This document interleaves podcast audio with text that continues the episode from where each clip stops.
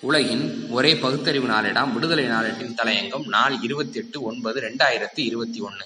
Union வங்கி நிகழ்ச்சியும் சமூக நீதியின் எழுச்சியும். இந்திய யூனியன் வங்கி பிற்படுத்தப்பட்டோர் பணியாளர் நல சங்கத்தின் தமிழ்நாடு மாநில இருபத்தி ஆறாம் ஆண்டு பொதுக்குழு கூட்டம் சென்னை பெரியார் திடலில் கடந்த இருபத்தி ஐந்து ஒன்பது இரண்டாயிரத்தி இருபத்தி ஒன்று அன்று நடைபெற்றது.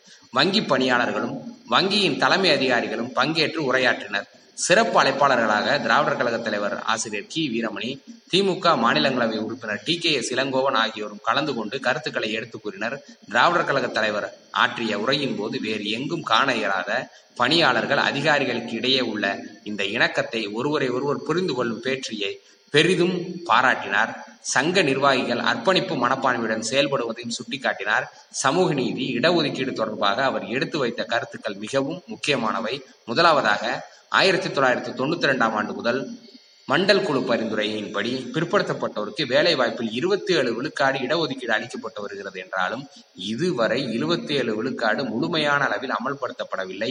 இது சட்டப்படி பெருங்குற்றமாகும். இந்த குறைபாடு எந்த இடத்தில் இருக்கிறது? இதனை சரி செய்ய நாம் என்ன செய்ய வேண்டும் என்பது மிக முக்கியமாகும். சில நாட்களுக்கு முன் தமிழ்நாட்டின் முதலமைச்சர் ஓர் அரிய அறிவிப்பை வெளியிட்டார். இடஒதுக்கீடு சரிவர செயல்படுத்தப்படுகிறதா என்பதை கண்காணிக்க கண்காணிப்பு குழு மானிட்டரிங் கமிட்டி அமைக்கப்படும் என்பதுதான் அந்த அறிவிப்பு. இதே போன்ற ஒரு அமைப்பு ஒன்றிய அரசிலும் ஏற்படுத்தப்பட வேண்டும். திரு. சுதர்சன் நாச்சியப்பன் தலைமையிலான நாடாளுமன்ற நிலைக்குழு இத்தகைய பரிந்துரையை தெரிவித்தும் அதனை ஒன்றிய அரசு செயல்படுத்தவில்லை என்பதும் சுட்டிக்காட்டத்தக்கதாகும். இரண்டாவதாக ஜாதிவாரி கணக்கெடுப்பு எடுக்கப்பட வேண்டும்.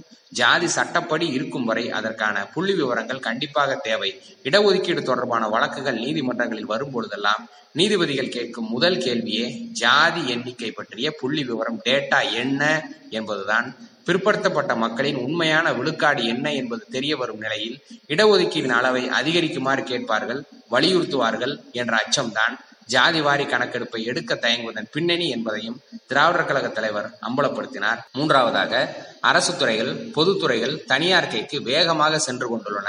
தனியார் துறைகளில் இடஒதுக்கீடு இல்லாத நிலையில் இது ஒரு ஆபத்தான போக்காகும் என்று சுட்டிக்காட்டிய தலைவர் அவர்கள் தனியார் துறைகளிலும் இடஒதுக்கீடு சட்டப்படி கொண்டு வரப்பட வேண்டும் என்பதையும் வலியுறுத்தினார்.